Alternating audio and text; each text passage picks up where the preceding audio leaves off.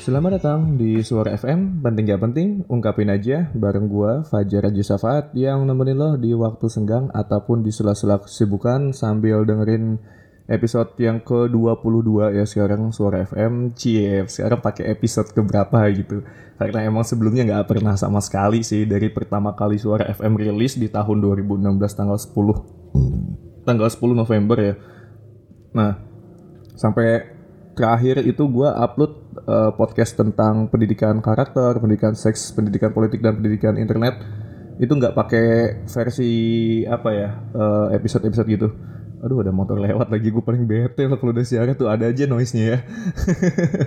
Nah, uh, oke okay, sebelum masuk ke pembahasan gue mau nanya dulu nih kabar lo gimana gitu. Karena mungkin gue udah sekitar satu bulanan kali ya nggak rilis podcast yang terbaru. Karena memang uh, terkendala dengan krisis identitas. Identitas Suara F M ini masih belum paten gitu loh. Maksudnya kontennya itu mau benar-benar berapa kali, uh, berapa, sebulan sekali kah atau beberapa waktu sekali gitu untuk uploadnya. Ditambah juga uh, masih konsep dalam pengkemasan kontennya juga masih nggak konsisten gitu loh. Tapi ya udahlah ya, mudah-mudahan kedepannya semakin konsisten lagi walaupun udah dua tahun nge-podcast. Kacau banget sih. Aduh. Oke, okay, uh, gue sebelumnya juga mau ngasih tahu nih. Gue kebanyakan sebelumnya sih ya, ini pemborosan kalimat. Jadi uh, Suara F M ini sekarang udah ada Instagramnya. Lo bisa follow di at podcast suara f m. Lo follow aja di situ. Di situ ada konten-konten yang gue sih pengennya uh, setiap yang follow podcast Suara F M itu betah gitu loh. Karena gue nanti mau menyuguhkan, bukan bukan nanti sih, emang rencananya mau setiap seminggu sekali ada podcast singkat di channelnya Instagram T V. Terus juga feednya juga mau gue isi konten-konten yang informatif. Gue gak mau yang konten cuma sekedar hahahihi doang gitu. Tapi emang benar-benar informatif, edukasi. Terus jadi jangan berharap ada menemukan banyak kelucuan di Suara F M ya. Karena emang tujuan gue bukan untuk lucu-lucuan. Terus juga uh, apalagi ya, ya sama ini sih informasi episode terbaru aja sih kalau misalkan udah rilis gitu. Dan mungkin kedepannya uh, bakal ada dipisah untuk kontennya. Karena gue baru berencana, mudah-mudahan terrealisasi sih, mau ada kayak versi radionya gitu. Meng- me- ya, melihat karena ini adalah Suara F M yang, ya F M itu kan identiknya dengan radio ya. Jadi uh, kayaknya perlu ada kayak segmen khusus untuk isinya radio gitu, benar-benar radio. Jadi bakal ada pemisahan upload. Kalau yang radio kayaknya nggak bakalan gue upload di Spotify sebab takut kena copyright ya. Gue nggak tahu juga sih kalau misalkan gue play lagu di sana gitu. Jadi uh, kalau untuk khusus podcast doang ya lo bisa ada di Spotify, di Anchor, dan lain-lain, semuanya lengkap. Tapi kalau untuk radio doang kayaknya nggak di semua platform deh, hanya di Spotify kayaknya nggak bakal gue upload di situ. Oke, okay, uh, sekarang gue mau ngomongin ke topik utamanya, itu ngomongin tentang krisis moral ya. Jadi krisis moral itu hasil tema dari requestan seorang teman gue yang waktu itu dia request pas lagi ada kejadian almarhum supporter The Jack, hari enggak kalau nggak salah namanya. Nah, akhirnya terinspirasilah tema ini. Terus dia mengajukan ke gue untuk, ya coba deh bawain tema ini gitu. Aku mau request tema tentang krisis moral. Ya udah, uh, dan sekarang gue bahas. Jadi kalau misalkan dari secara definisi ya, kalau krisis moral itu kan kurangnya gitu ya, rasa tingkat kesopanan gitu. Terus disiplin dan nilai-nilai Pancasila itu udah nggak ada atau rendah gitu ya. Nah, makanya mengakibatkan banyak suatu dampak atau kejadian yang mana sebenarnya dari dampak itu ada faktor-faktor penyebabnya gitu. Nah, gue ulas dari faktor-faktor dulu deh uh, penyebab orang menjadi uh, menjadi moralnya itu krisis. Gimana sih? Faktor-faktor nih ya yang menyebabkan terjadinya Uh, kerusakan moral. Nah itu gue kalimatnya diublak balik ini gimana sih Jar, aduh. Nih yang pertama um, karena ini ya uh, kalau bagi orang yang beragama mungkin karena memudarnya kualitas keimanan gitu. Karena kan yang gue lihat agama itu kan sebagai sebuah uh, kepercayaan yang fungsinya itu untuk mengontrol manusia, mengontrol atau untuk mengontrol pengendalian diri manusia gitulah. Mengontrol pengendalian diri. Memang mengontrol itu bukan pengendalian, ngaco ini berarti uh, fungsinya untuk pengendalian diri manusia gitu supaya nggak barbar, supaya uh, tidak semena-mena, supaya menjadi manusia yang memanusiakan manusia lain atau uh, menghargai alam dan lain sebagainya gitu ya. Ya walaupun pada faktanya juga banyak uh, orang yang mengaku religius gitu atau ber, bersikap atau berpenampilan religius tapi barbar gitu loh. Memang tidak menjamin sih karena uh, beda ya, beda bisa bedain kan. Karena uh, orang yang yang kualitas imannya itu bagus dengan yang tidak bagus itu kan nggak dilihat dari seberapa dia sering berdakwah, seberapa sering dia ber, dia mengumbar tentang keagamaan gitu. Tapi suatu keimanan itu adalah suatu keyakinan gitu, bahwa bla bla bla bla. Gue agak bingung juga sih soalnya uh, soal keimanan itu bakal panjang sih dijelasinnya gitu, tentang faktanya bagaimana gitu. Mungkin nanti kedepannya bakal gue jadiin tema deh. Ya intinya kalau bagi orang yang um, beragama pengaruh juga gitu loh tentang kualitas keimanan terhadap kerusakan moral gitu. Terus uh, selanjutnya itu kemajuan teknologi itu salah satu penyebab juga sih faktor-faktornya. Dalam artian uh, kenapa teknologi bisa dikaitkan terhadap salah satu faktor penyebab kerusakan moral, karena tidak seimbangnya gitu ya antara orang si pengguna intelektualnya. Aduh, gue bingung ya kalau mau ngomong frontal itu kadang takut dikiranya gue apa gitu ya. Kalau mau bilang orangnya bego gitu karena nggak ngerti, masih awam di internet, sedangkan teknologi makin maju, akhirnya nggak balance gitu kan, I Q-nya jongkok gitu, goblok. Tolol ya, aduh kasar banget sih gue ngomongnya. Ya intinya pengguna internet netizen yang yang masih masih baru lah gitu, masih awam yang baru kenal internet pas harga Android udah murah aja gitu, sama harga kuota udah murah. Akhirnya eh, teknologinya disalahgunakan gitu loh. Terus juga eh, eh, dia disalahgunakan sampai kayak bikin hoax gitu kan. Itu termasuk kalau menurut gua krisis moral juga sih. Karena memang itu menyebar kebencian. Terus juga kebohongan publik gitu. Terus eh, selanjutnya ini pengaruh dari lingkungan. Ini yang paling besar sih. Yang paling besar pengaruhnya terhadap uh, moral orang. Karena gue pribadi ya, dulu itu lingkungan gue adalah lingkungan yang pergaulannya bebas. Benar-benar bebas banget. Dan karena gue menghabiskan waktu lebih banyak dengan lingkungan dibanding dengan keluarga, akhirnya uh, sikap, perilaku gue itu terbentuk berdasarkan lingkungan gue sehari-hari gitu. Karena lingkungannya juga sudah bebas pergaulannya, akhirnya gue juga ikut-ikut terjerumus. Nah, mungkin karena saat saat itu kan gue sedang masa remaja ya, S M P, S M A. Yang tingkat emosional guanya itu, kecerdasan emosional guanya itu masih jelek banget gitu. Masih labil banget, masih gampang dihasut, masih gampang diajak-ajak gitu. Terus ditambah rasa gak enakannya itu. Nah, eh, akhirnya membuat gue terjebak gitu dan penasaran juga gitu untuk mencoba pergaulan bebas itu seperti apa gitu.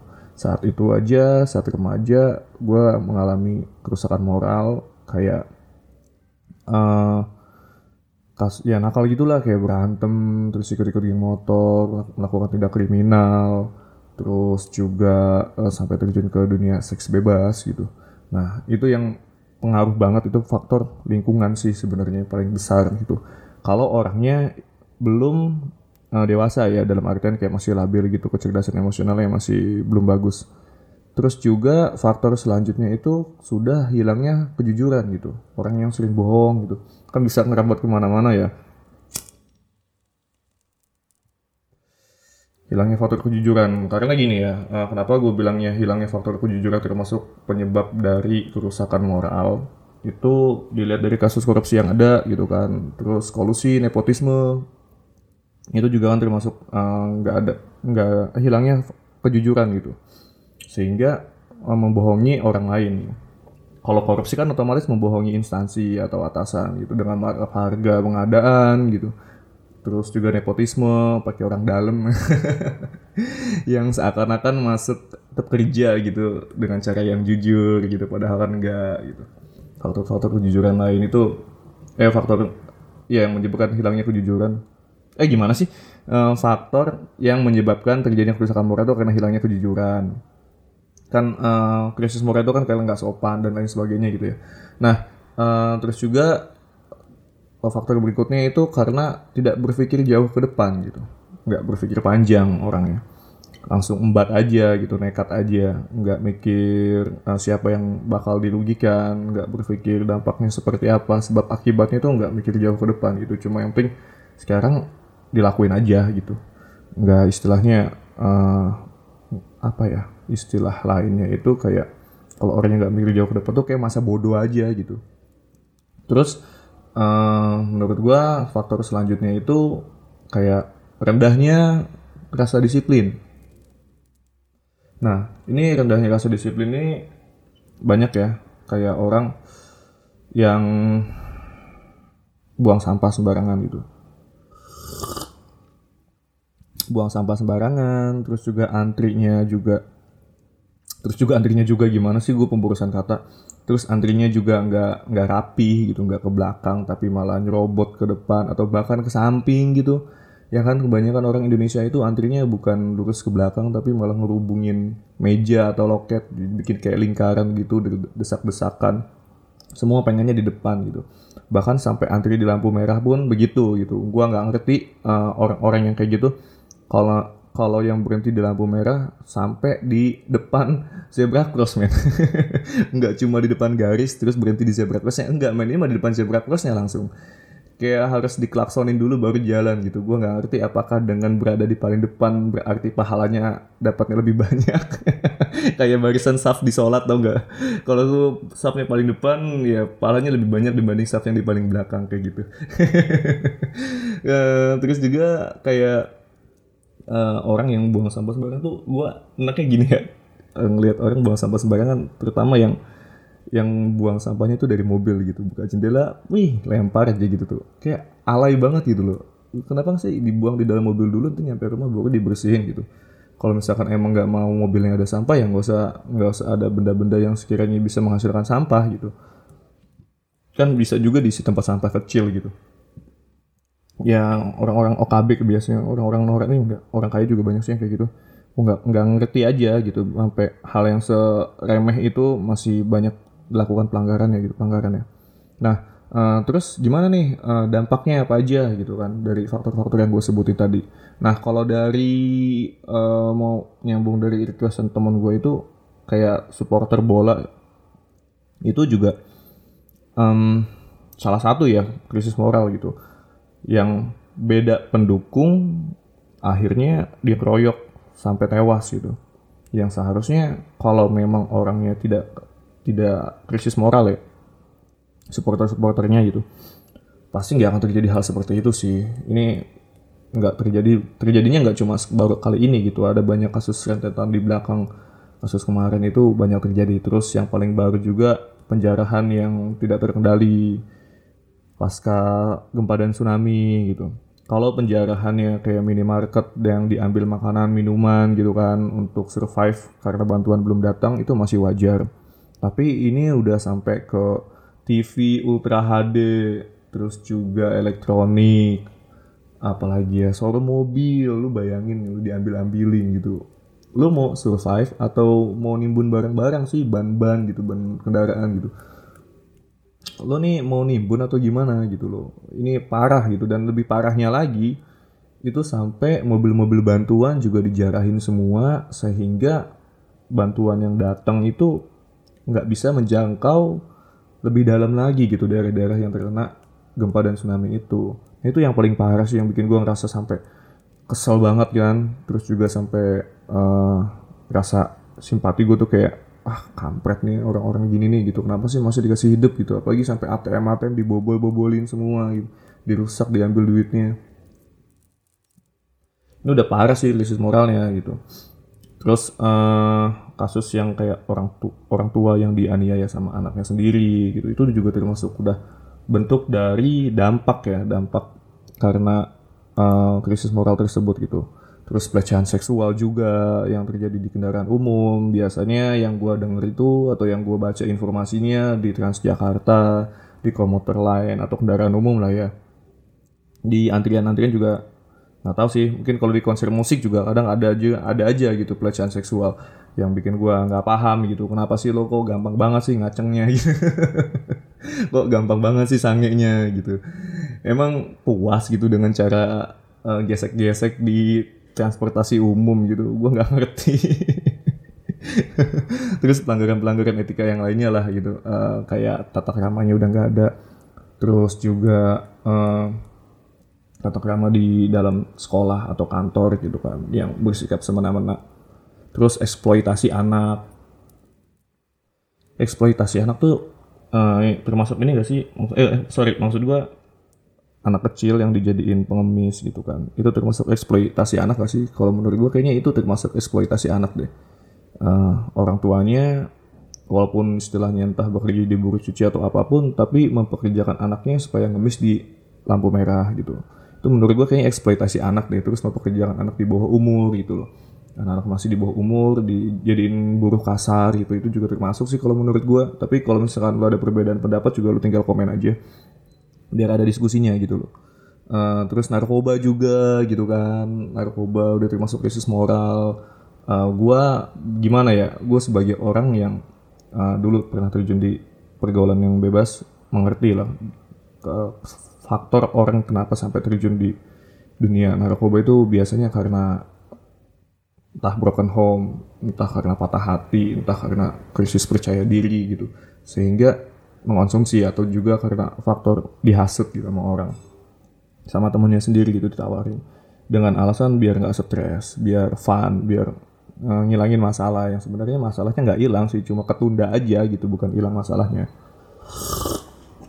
Cuma ketunda hari ini atau malam ini lo seneng, fun, gak mikirin masalah lo gitu.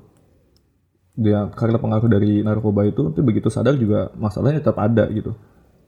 Ditambah dari zat-zat yang ada, yang ada di dalam narkoba kan bikin kecanduan gitu kan. Kalau rokok kan ada nikotinnya, entah kalau narkoba adiktifnya apa aja gue gak, gak paham.